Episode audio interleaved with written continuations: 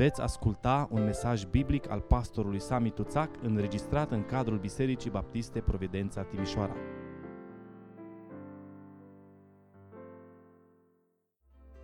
Deși nu suntem vrednici, dragostea lui Dumnezeu arătată prin Domnul Isus Hristos ne-a făcut să fim răscumpărați și apoi înfiați și puși în familia lui Dumnezeu, frați cu Hristos, copii ai Tatălui Ceresc, chemați la Sfințenie. Acesta este seria de mesaje care aproape merge spre final. Suntem la al șaselea mesaj, mai avem încă două și încheiem seria aceasta. A fost o serie extrem de provocatoare pentru noi toți și rugăciunea mea este ca mesajul din dimineața aceasta să fie unul care să ne tulbure, dacă se poate. Care să, pur și simplu, să ne provoace la o viață în plinătatea Duhului Sfânt. Vă invit să deschidem Scriptura în Efeseni, capitolul 5. Și vom citi de la versetul 15 și până la versetul 21, pagina 1149 în Sfânta Scriptură. Efeseni, capitolul 5, începând cu versetul 15. Luați seama, deci, să umblați cu băgare de seamă. Nu ca niște neînțelepți, ci ca niște înțelepți Răscumpărați vremea, căci zilele sunt rele. De aceea nu fiți nepricepuți, ci înțelegeți care este voia Domnului. Nu vă îmbătați de vin, aceasta este destrăbălare. Din potrivă, fiți plini de Duh. Vorbiți între voi cu psalmi, cu cântări de laudă și cu cântări duhovnicești și cântați și aduceți din toată inima laudă Domnului. Mulțumiți totdeauna lui Dumnezeu Tatăl pentru toate lucrurile în numele Domnului nostru Isus Hristos. Supuneți-vă unii altora în frica lui Hristos. Amin. Doamne, îți mulțumim pentru că vrei să ne vorbești din nou și Rog în dimineața aceasta, Tată, deschide mintea noastră. Lasă mintea noastră, Doamne, să fie la dispoziția Duhului Tău și prin cuvântul Tău lucrează în mintea și în inima noastră. Doamne, dă-ne putere prin Duhul Tău cel Sfânt, nu doar să învățăm, ci pur și simplu să ne dorim să împlinim și dă-ne putere să împlinim cuvântul Tău în fiecare zi în viețile noastre, în adunarea noastră, în familiile noastre, în lumea unde Tu ne-ai pus. Pentru gloria numelui Tău ne rugăm. Amin. Vă rog să luați loc. Nu e nici un secret că în vremurile în care trăim, doctrina persoanei și lucrării Duhului Sfânt în viața credinciosului este înțeleasă greșit în cea mai mare parte a ei.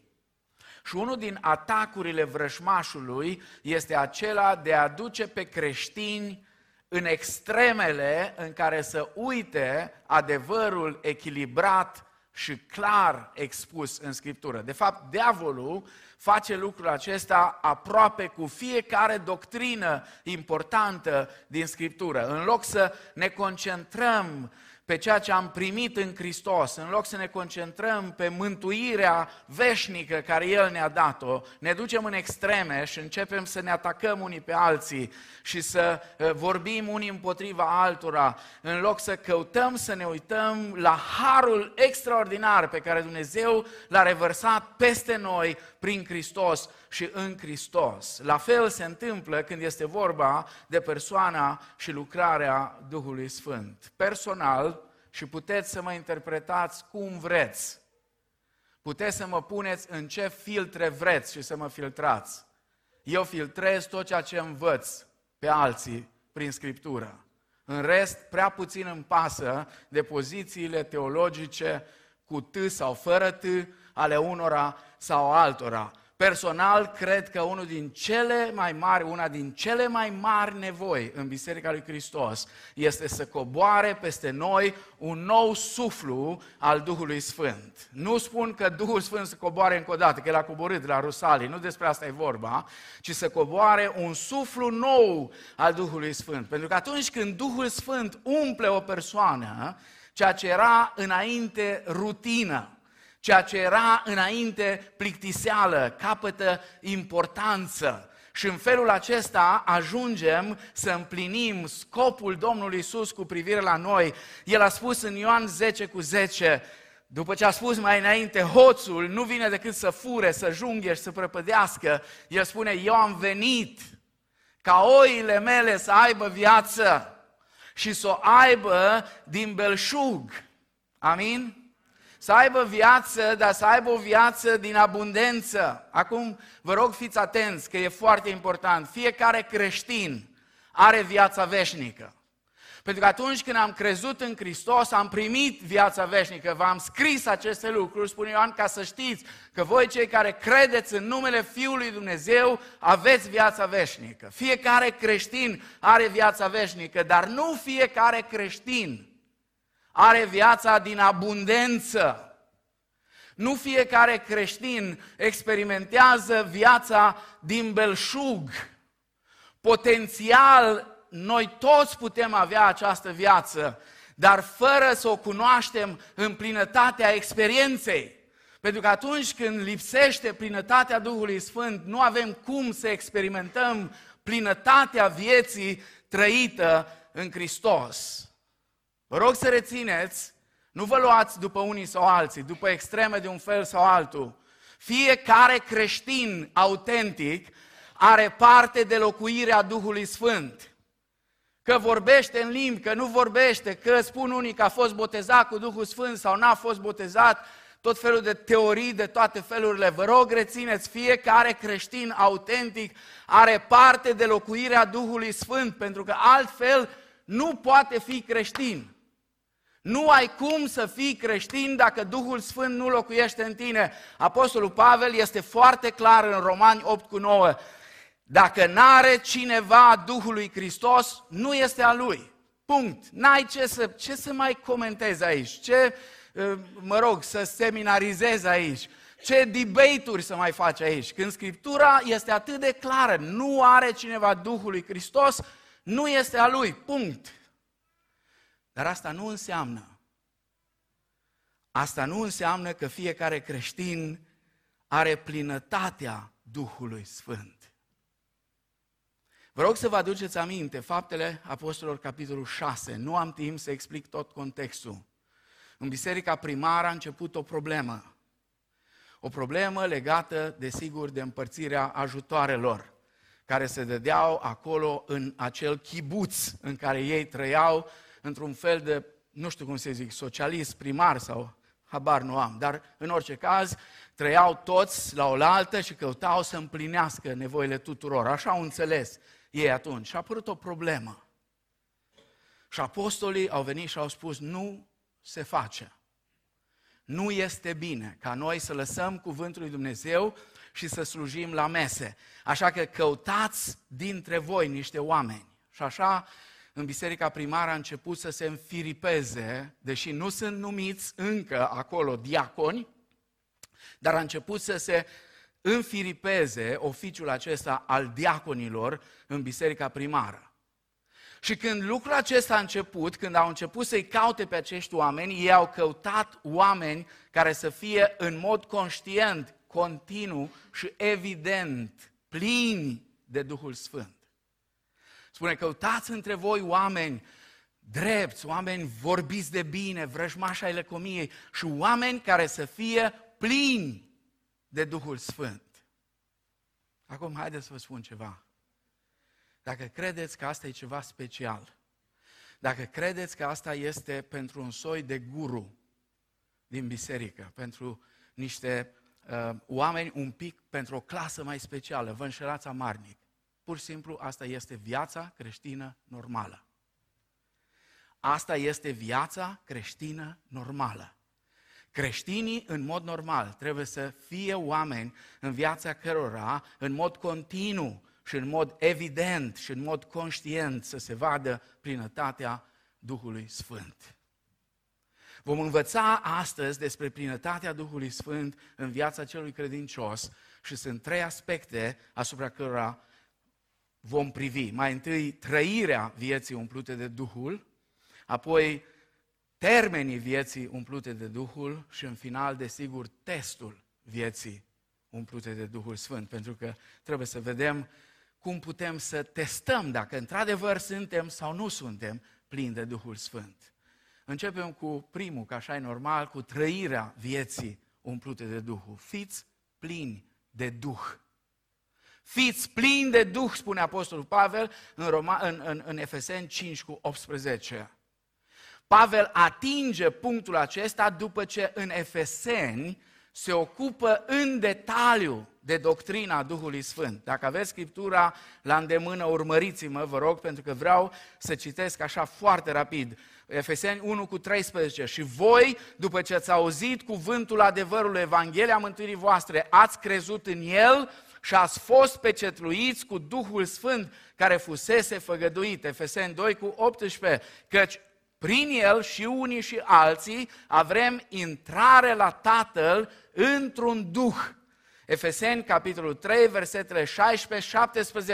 Și îl rog ca potrivit cu bogăția slavei sale să vă facă să vă întăriți în putere prin Duhul Lui, în omul din lăuntru, așa încât Hristos să locuiască în inimile voastre prin credință, pentru că având rădăcina și temelia pusă în dragoste, să puteți pricepe împreună cu toți sfinții care este lărgimea, lungimea, adâncimea și înălțimea și să cunoașteți dragostea lui Dumnezeu care întrece orice cunoștință ca să ajungeți plini de toată plinătatea lui Dumnezeu. Efeseni 4 cu versetul 3 și căutați să păstrați unirea Duhului prin legătura păcii. Și apoi este versetul acesta din Efeseni 5 cu 18, fiți plini de Duh. Și în Efeseni 6, versetele 17 și 18, luați și coiful mântuirii și sabia Duhului, care este cuvântul lui Dumnezeu. Faceți în toată vremea, prin Duhul, tot felul de rugăciuni și cereri. Vegheați la aceasta cu toată stăruința și rugăciune pentru toți sfinții. Nu am timp să intru în detalii, dar de la începuturile ei și până la final, viața creștină este o viață dominată de Duhul Sfânt. Astăzi ne vom ocupa mai mult de aspectul acesta al lucrării Duhului și anume de plinătatea Duhului. Pavel se adresează credincioșilor care cunoșteau deja despre venirea, despre locuirea, despre întărirea și lucrarea de unificare a Duhului Sfânt în viețile lor.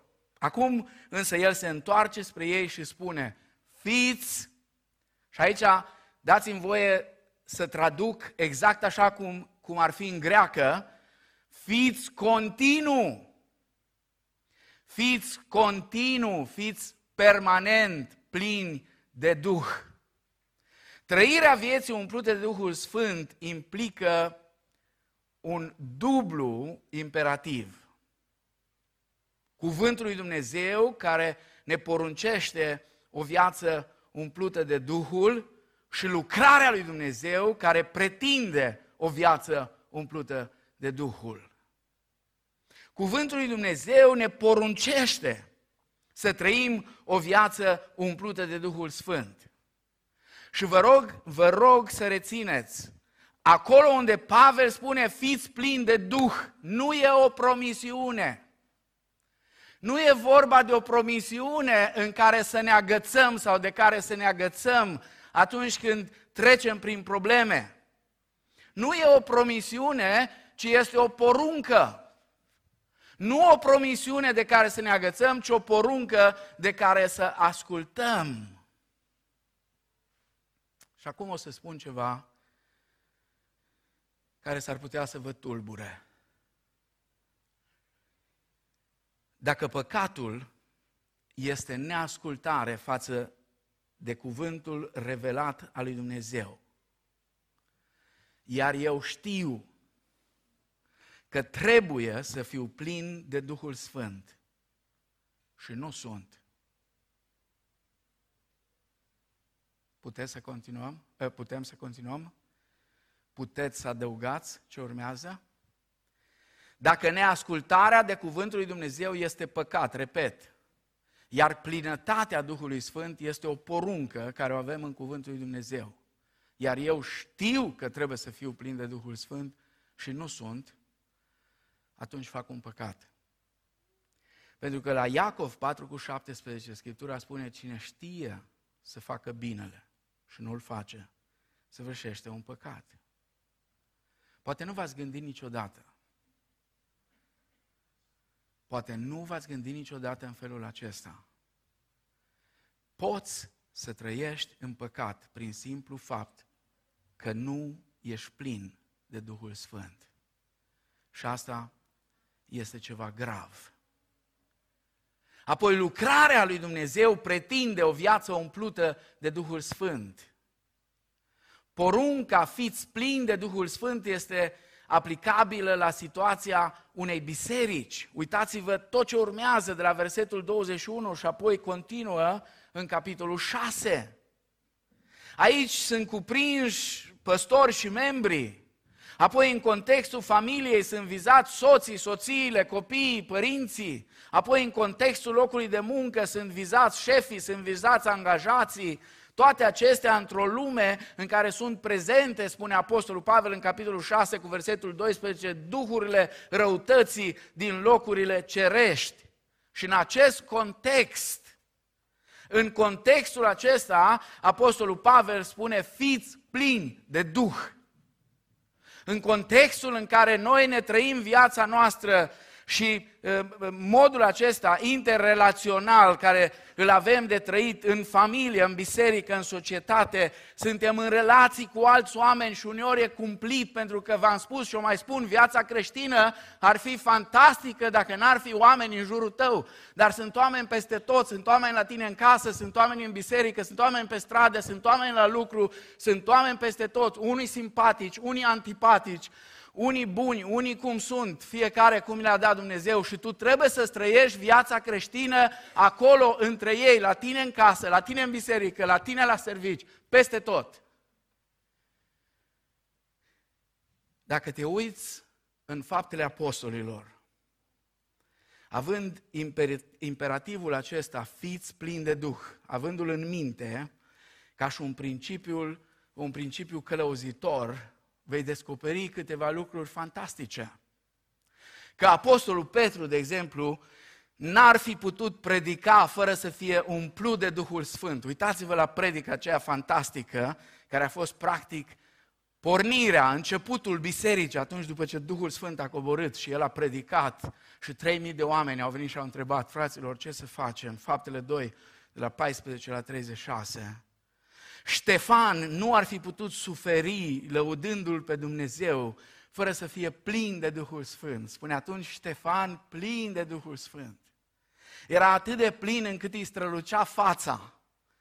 Atât de plin încât cerul s-a deschis și el a văzut pe Hristos în la dreapta Tatălui și nu mai avea frică de absolut nimic. Barnaba nu ar fi putut încuraja fără să fie plin de Duhul Sfânt. Pavel n-ar fi putut mustra fără să fie plin de Duhul Sfânt. Lucrarea lui Dumnezeu cere acest lucru.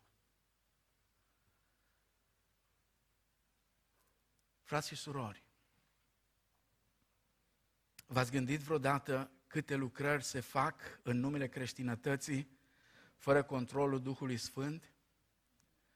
V-ați gândit câte lucruri suntem capabili să facem fără ca Duhul Sfânt să controleze? V-ați gândit la tot ce înseamnă, tot ce mișcă în mișcarea asta creștină, evanghelică, în ultimii ani?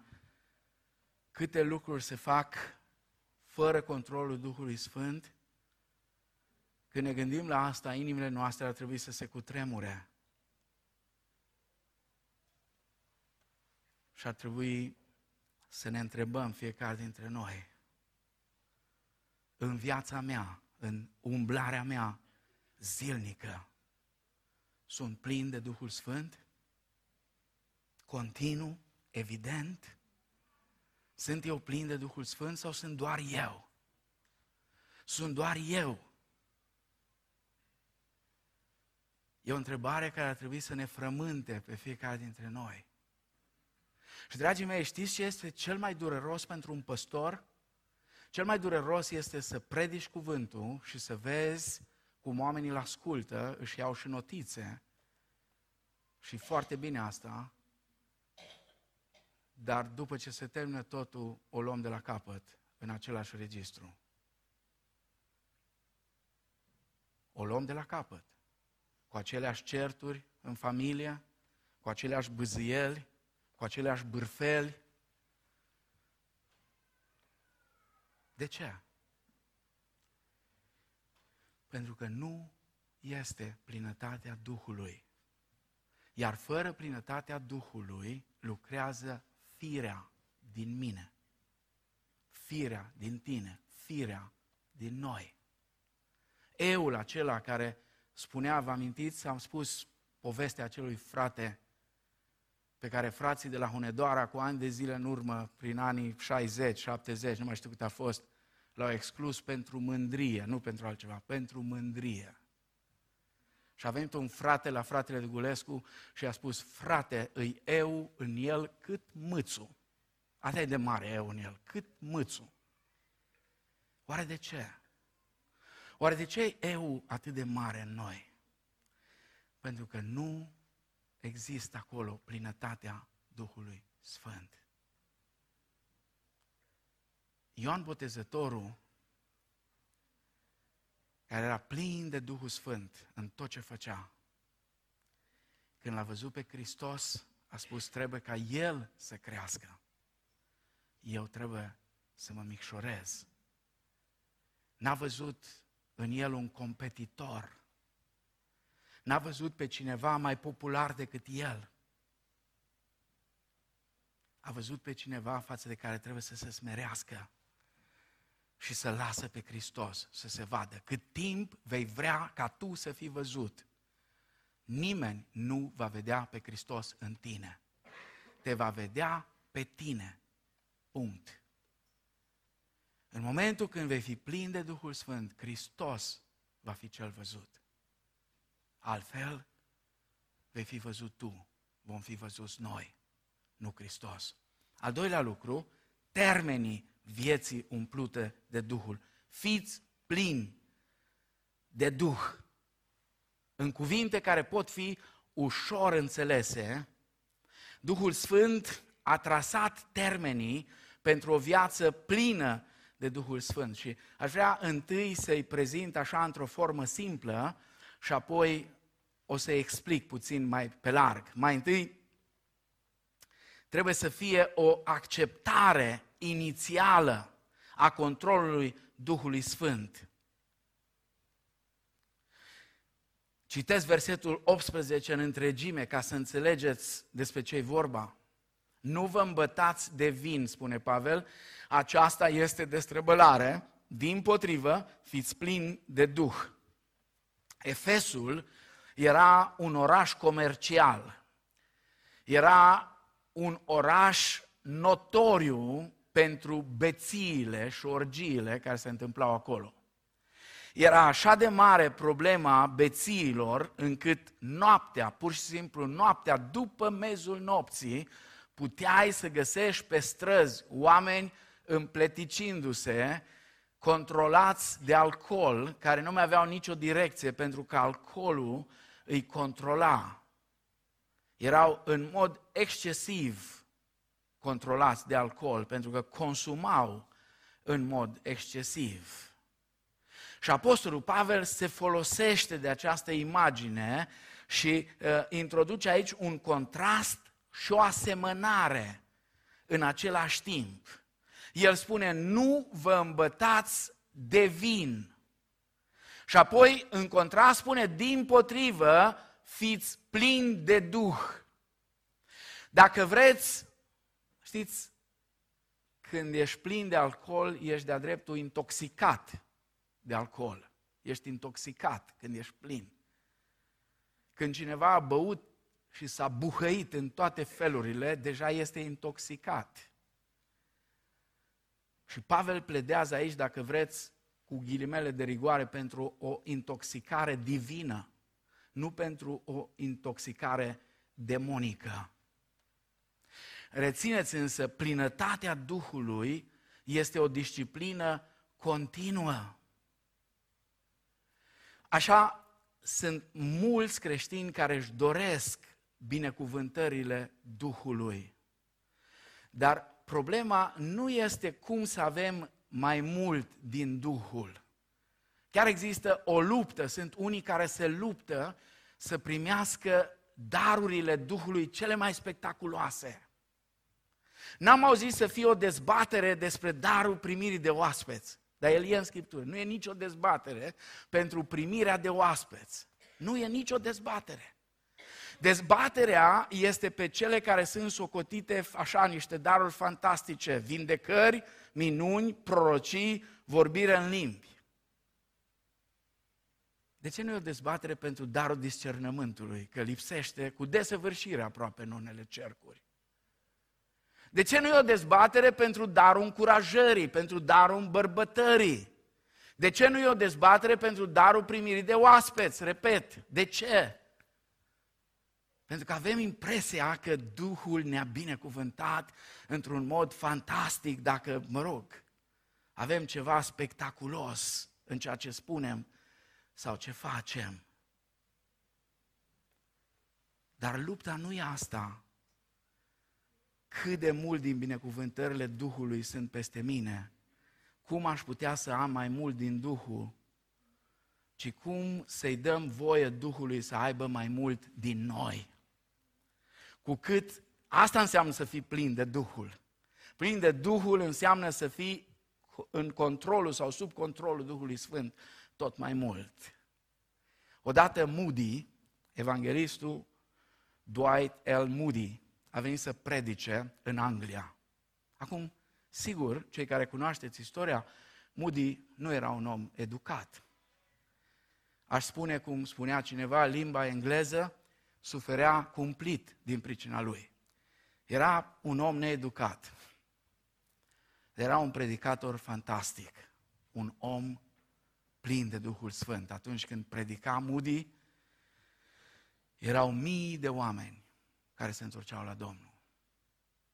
Și s-a întrunit în, acolo în Anglia comitetul acela de, de, de primire, de, care organiza evangelizarea cu Moody, și a venit un predicator tânăr, foarte arogant, și a zis, da, de ce trebuie să vină Moody să predice aici? Ce Moody are monopolul asupra Duhului Sfânt? Și s-a ridicat un predicator mai bătrân, cu multă experiență, care a tăcut până atunci. Atunci, ca și acum, vorbesc ăia fără experiență și ăia cu experiență tac. S-a ridicat ăsta, bătrân, și a spus, frate, sincer să spun, nu știu dacă Moody are sau nu are monopol asupra Duhului Sfânt, dar cu siguranță Duhul Sfânt are monopol asupra lui. Asta pot să spun sigur. Duhul Sfânt are monopol asupra lui Moody. O acceptare inițială a controlului Duhului Sfânt și apoi o dependență continuă de controlul Duhului Sfânt. Aceasta este semnificația, dacă vreți, întreaga semnificație a timpului prezent al verbului de aici din Efeseni 5 cu 18. Lăsați ca trăirea voastră să fie a unei vieți umplute constant cu Duhul Sfânt. Asta este ce spune Pavel. Dar cum poate fi menținut lucrul acesta? Sunt două principii care ne pot fi de folos ca să înțelegem cum putem să trăim continuu în plinătatea Duhului Sfânt. Primul principiu, supunerea față de Domnul. Înțelegeți care este voia Domnului, spune Pavel în Efeseni 5 cu 17. Atunci când Hristos este cu adevărat Domnul vieții, Duhul Sfânt umple acea viață. Vă rog, aduceți-vă aminte, când Isus s-a înălțat la dreapta Tatălui în ceruri, Duhul a fost turnat. Faptele 2 cu 33. Acum, o spun cu toată responsabilitatea ce s-a întâmplat la Rusalii. Sigur, în felul în care s-a întâmplat acolo, nu se poate întâmpla. Duhul Sfânt nu va coborâ încă o dată, el a coborât odată. Dar ce s-a întâmplat la Rusalii se poate întâmpla ca experiență personală când este făcut domn al vieții cuiva, din viața acelui om vor curge râuri de apă vie, spune Domnul Isus în Ioan 7, 37 la 39. Iar al doilea principiu este legat de ascultarea de cuvânt. Fiți plini de Duh. Iar spuneam lucrul acesta este un imperativ divin, e o poruncă, nu e o promisiune. Iar în altă parte ni se spune că Duhul Sfânt este dat celor ce ascultă de Hristos. Faptele 5 cu 32. Chiar dacă nu ne place să ascultăm, nu există în viața creștină substitut pentru ascultare. Samuel îi explică lui Saul cât se poate de bine. 1 Samuel 5 cu 22, ascultarea este mai mare decât jerfele, decât orice am face noi. Cel mai important cuvânt din toată experiența creștină este ascultarea. Chiar și dragostea este lipsită de sens fără ascultare. Domnul Iisus spune în Ioan 14 cu versetul 15, dacă mă iubiți, veți păzi poruncile mele. Amin? Dacă mă iubiți, veți păzi poruncile mele. Acum, fratele Marcu Nechifor avea niște aplicații foarte scurte, uneori seci și directe. După ce predica, făcea doar așa, că avea el o problemă, zi, soră, cum stai cu ascultarea? Bine, el spunea, cum stai cu soacra? că aia era tema. Cum stai cu ascultarea? Zi, frate, zi, soră, cum stai cu ascultarea? Ascultarea este ingredientul care trebuie să fie în tot ceea ce înseamnă viața creștină. Fără ascultare de Cuvântul lui Dumnezeu, nu există viață creștină autentică. Și ultimul lucru, al treilea lucru la care aș vrea să ne uităm, testele vieții umplute de Duhul. Am văzut până acum trăirea vieții umplute de Duhul și termenii vieții umplute de Duhul. Ne vom uita la testele vieții umplute de Duhul. Vorbiți între voi cu psalmi, cu cântări de laudă și cu cântări duhovnicești și cântați și aduceți din toată inima laudă Domnului. Mulțumiți totdeauna lui Dumnezeu Tatăl pentru toate lucrurile. În numele Domnului nostru Isus Hristos. Supuneți-vă unii altora în frica lui Hristos. Și apoi spune încolo fraților 6 cu 10 și 11, întăriți-vă în Domnul și în puterea tăriei Lui. Îmbrăcați-vă cu toată armătura lui Dumnezeu ca să puteți ținea piept împotriva uneltirilor diavolului. Epistola către Efeseni abundă în revelarea adevărului divin. Avem adevărul în totalitatea lui prezentat aici. Ceea ce ne spune Apostolul Pavel aici este de o importanță extraordinară, atât din punct de vedere doctrinar, cât și din punct de vedere practic. Iar testele vieții umplute de Duhul Sfânt vor fi evidente în trei domenii.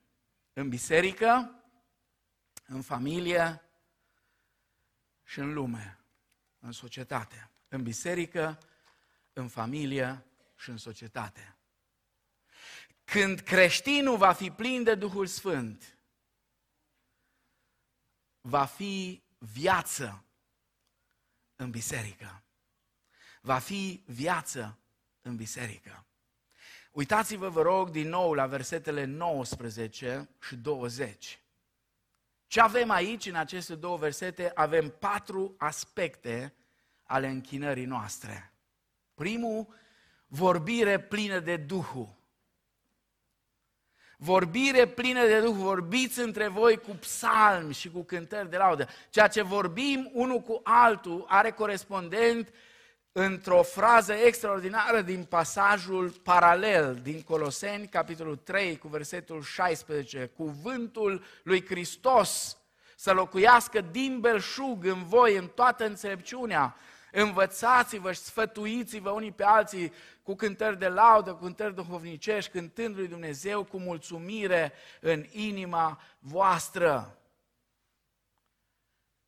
Vă rog să rețineți, ori de câte ori citim în Biblie despre bărbați și femei plini de Duhul Sfânt, îi găsim întotdeauna că vorbesc adevărul în dragoste. Întăriți-vă și sfătuiți-vă unii pe alții pentru a înflăcăra și a îmbogăți părtășia voastră unii cu alții. Vorbire plină de Duhul Sfânt. Vorbirea noastră unii cu alții la adunare, nu numai în timpul serviciului. Vorbirea noastră unii cu alții ca și creștini ar trebui să fie o vorbire plină de Duhul. Apoi cântare plină de Duhul Sfânt. Spune, vorbiți între voi și apoi cântați, cântări de laudă, cântări duhovnicești. Cântați. Aceasta este expresia bucuriei primite de la Dumnezeu. Este o bucurie care nu este afectată de circumstanțele exterioare în care noi trăim. Apostolul Pavel, împreună cu Sila, au cunoscut această bucurie când se rugau și cântau cântări de laudă lui Dumnezeu. Faptele 16 cu 25. Știți unde erau? În închisoare din Filipii. În temnița cea mai de jos, cu picioarele în butuci, noaptea pe la miezul nopții, au început să cânte. Dacă știi să dai slavă lui Dumnezeu în închisoare sau în alte circunstanțe nefavorabile, ai învățat cu adevărat cum să te închini Tatălui în Duh și în adevăr. Uneori ne cam greu să cântăm.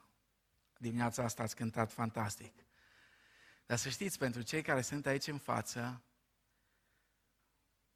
pentru cei care ne conduc în cântare, nu e simplu când văd oameni stând la închinare cam așa. V-aș traduce ce înseamnă asta într-un limbaj așa pe înțelesul generației astea, dar v-ați supărat pe mine.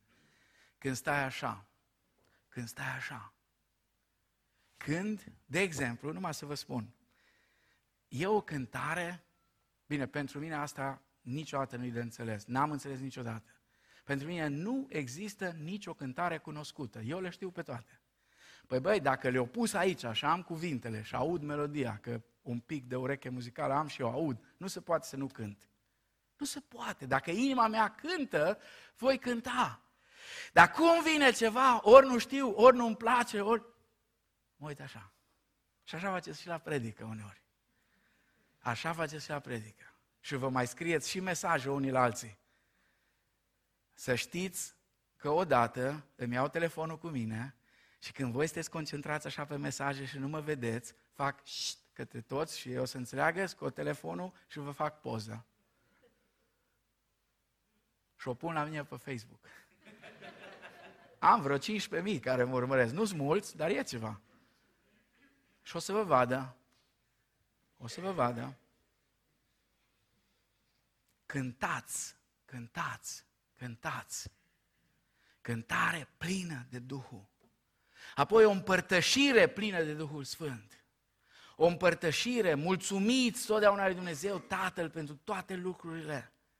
Avem nevoie să împărtășim unii cu alții, să exprimăm mulțumirile uh, vis-a-vis de ceea ce Dumnezeu a făcut și face în noi. Spune și în Tesaloniceni, mulțumiți pentru toate lucrurile. Și în Evrei, uh, capitolul 13, sper că am notat ce trebuie aici, prin el, versetul 15, nu știu de ce am notat 55, sau mă rog, scriu și eu uneori că nu mai știu ce am scris, norocul că nu are 55 de versete, uh, capitolul 13 din Evrei are mai puține. Așa că trebuie să fie 15. Prin el să aducem totdeauna lui Dumnezeu, totdeauna, o jertfă de laudă, adică rodul buzelor care mărturisesc numele Lui. O inimă mulțumitoare va sfârși totdeauna într-o viață plină de bogăție și de, de mulțumire. Lucru și, și într-o viață împărtășită, pentru că atunci când ești mulțumitor, când viața ta e plină și dă pe din afară pentru că sunt râuri de apă vie, vrei să împărtășești cu alții. Uite, uite cum a lucrat Domnul în viața mea, uite-te ce, ce face, hai să spun și ție, hai să ne bucurăm împreună. Și vă zic ceva, nu-ți mai rămâne timp să bârfești. ce fain. Pentru că împărtășești lucruri frumoase. Da? Vorbești despre Domnul, despre cum a lucrat Domnul în viața ta în mulțumire împărtășim mărturiile noastre, talentele noastre, darurile noastre, zeciuielile noastre, timpul nostru. Timpul nostru. Sunt așa de încântat de unii dintre noi care pun atât de mult timp ca să slujească aici și să facă ca lucrarea care merge aici să meargă cum merge. Unii nu știm. Dar e bine să știm lucrurile astea, că uneori se întâmplă niște lucruri pentru că cineva pune deoparte timp, daruri, talente, bani, tot felul de lucruri. Și apoi o slujire plină de Duhul Sfânt. Supuneți-vă unii altora în, în, în frica lui Hristos, spune. Pavel ne reamintește și în Galaten 5 cu 13 că trebuie să ne slujim unii pe alții în dragoste. Dacă facem lucrul acesta, dacă știm ceva despre viața trupului, dacă înțelegem ce înseamnă cu adevărat viața trupului, vom fi simțitori la nevoile celorlalți, la nevoile din cadrul părtășiei și vom răspunde în consecințe. Toate acestea sunt parte a vieții din biserică. Însă creștinul, când va fi plin de Duhul Sfânt, va fi nu doar bucurie în biserică, ci va fi și dragoste în familie. Avem aici de la, Galaten, de la Efeseni 5 cu 22 până la Efeseni 6 cu 4, probabil cel mai lung pasaj din Noul Testament care vorbește despre viața de familie. Este un remarcabil studiu al dragostei relaționale. Și această dragoste trebuie să fie o dragoste susținătoare. Spune Apostolul Pavel soțiilor, fiți supuse. Și e acolo ceva care nouă ne scapă. Fiți supuse cu reverență soților voștri. Fiți supuse cu reverență soților voștri. E ideea de respect, exact ideea care Petru o spune mai pe șleau în 1 Petru 3 cu 6. Așa cum făcea Sara, fiicele ei v-ați făcut voi dacă faceți ca ea, care îl numea pe Avram Domnul ei. Domnul ei. Reverență, respect. Apoi, sigur, este o dragoste răscumpărătoare. Soțului îi spune iube, iubește soția sau iubiți-vă soțiile, soților creștini. Iubiți-vă soțiile așa cum Hristos și-a iubit biserica și s-a dat pe sine pentru ea. Această afirmație merge până la ideea de jerfă, de sacrificiu. Absolut nimic n-ar trebui să stea în calea dedicării unei so- unui soț față de soția lui, să fie gata să facă orice pentru ea. Apoi e vorba de o dragoste protectoare. le spune părinților, părinților, nu întărâtați la mânie pe copiii voștri, ci creșteți în mustrarea și în învățătura Domnului. O dragoste protectoare. Părinții trebuie să-și demonstreze dragostea față de copiii lor prin exemplu, prin disciplină și prin învățătură. Toate trei. Știți ce facem noi?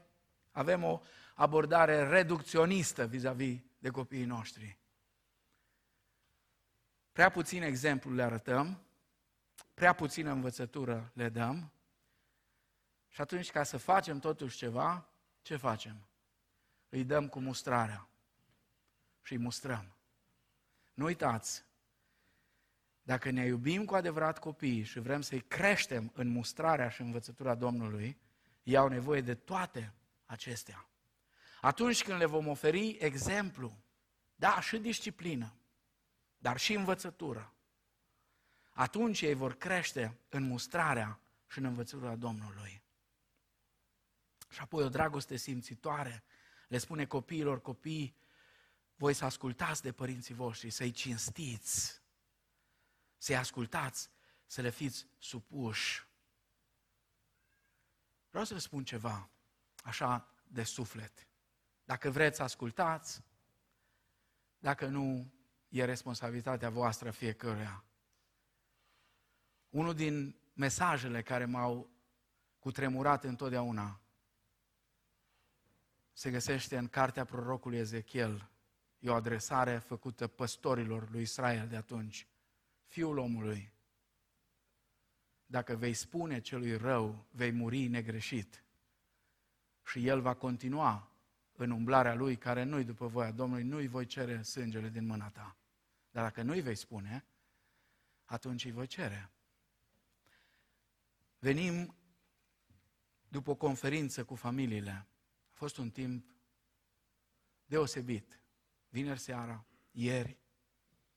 Au fost lucruri fantastice care Dumnezeu a vrut să ne le transmită în aceste zile. Mă gândesc deja la conferința de anul viitor. Cred în lucrurile astea. Dar vă spun la fel de deschis. Putem să facem conferințe cu familiile în fiecare lună, dacă vreți. Putem să citim cele mai bune cărți despre relații, despre parenting, despre tot ce vreți voi. Nu există substitut pentru dragostea controlată de Duhul Sfânt. Dacă nu există plinătatea Duhului Sfânt în viața ta, poți să storni acolo o informație câtă vrei, câtă vrei.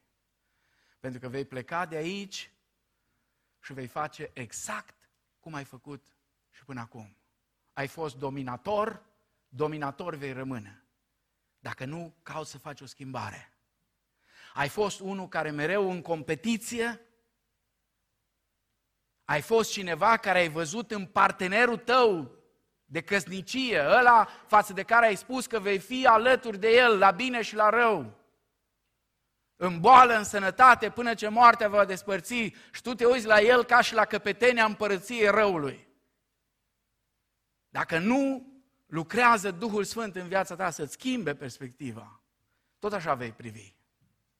Tot așa te vei uita, tot așa vei avea impresia că toate problemele din casă sunt din cauza lui sau a ei, nu a ta. Tu ești, dacă nu sfânt, măcar beatificat, dacă nu sfințit. Știți că la catolici sunt două trepte. Prima dată te beatifică și numai după aia te, te face sfânt. Tu ești acolo, ălălalt, mereu, are câte ceva.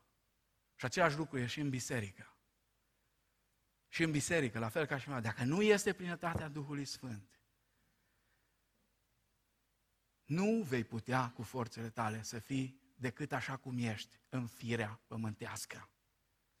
Pentru că firea pământească este înlocuitorul, dacă vreți, pentru plinătatea Duhului. Ori ești în plinătatea Duhului, ori ești în plinătatea firii.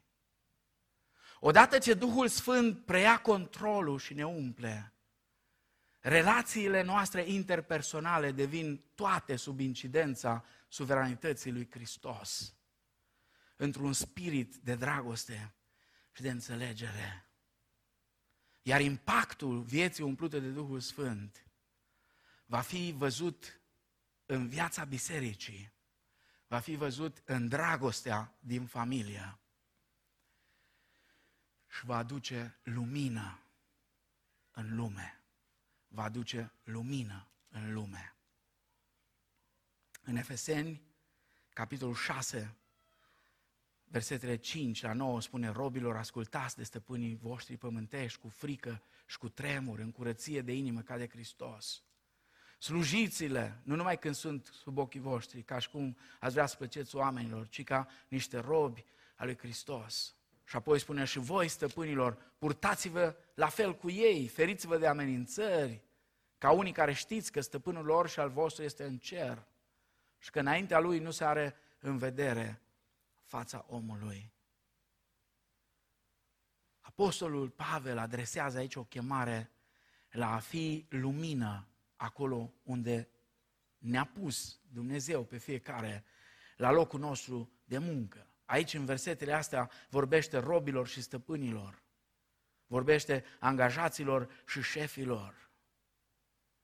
Aici, lumina se vede atunci când fiecare își înțelege rolul și nici care nu încearcă să facă, mă rog, dușman din celălalt, ci pur și simplu îl respectă și își vede fiecare de treaba lui.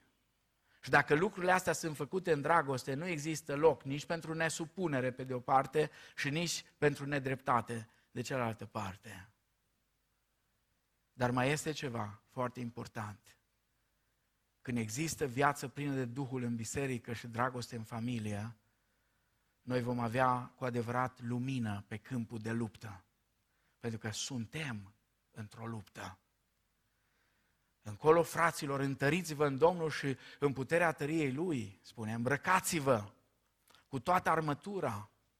Căci noi nu avem de luptat împotriva cărnii și sângelui, ci împotriva căpetenilor, împotriva domniilor, împotriva stăpânitorilor întunericului acestui veac, împotriva duhurilor răutății care sunt în locurile cerești. Trăim într-o vreme în care Satan este în ultimele lui zbateri și forțele demonice atacă biserica. Și foarte mulți creștini evanghelici habar n-au de asta. Dacă cineva crede că uh, tot ce înseamnă atacurile uh, vrăjmașului sunt chestii de ăia de care râdeți voi pe internet, că pun unii sau alții, că uh, trage în artileria grea și cu știți voi acele videouri penibile la care vă uitați și le și împânziți unii peste tot, sau poate nu voi, alții, și vă distrați de ele. Săraci oamenii ăia, săraci cu Duhul, nu cunosc Scripturile, n-am ce să le fac, dar asta nu înseamnă că nu există o luptă spirituală.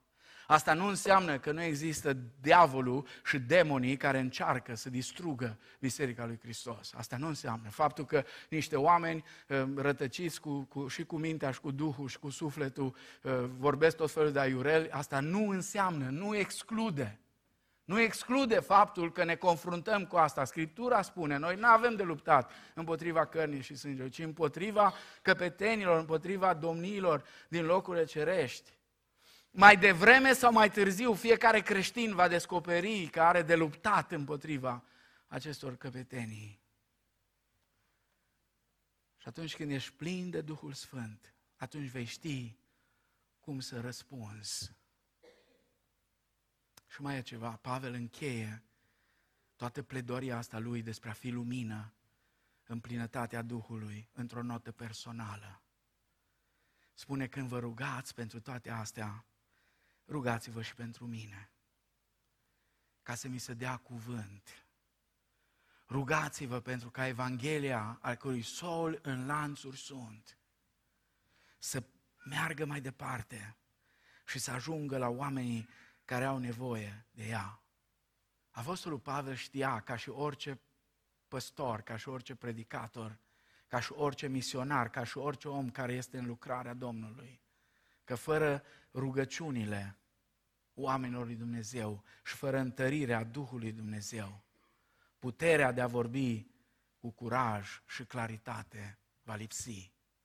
De aceea așa de important pentru cei care sunt în prima linie să fie susținuți în rugăciune. Știți ce e cel mai rău?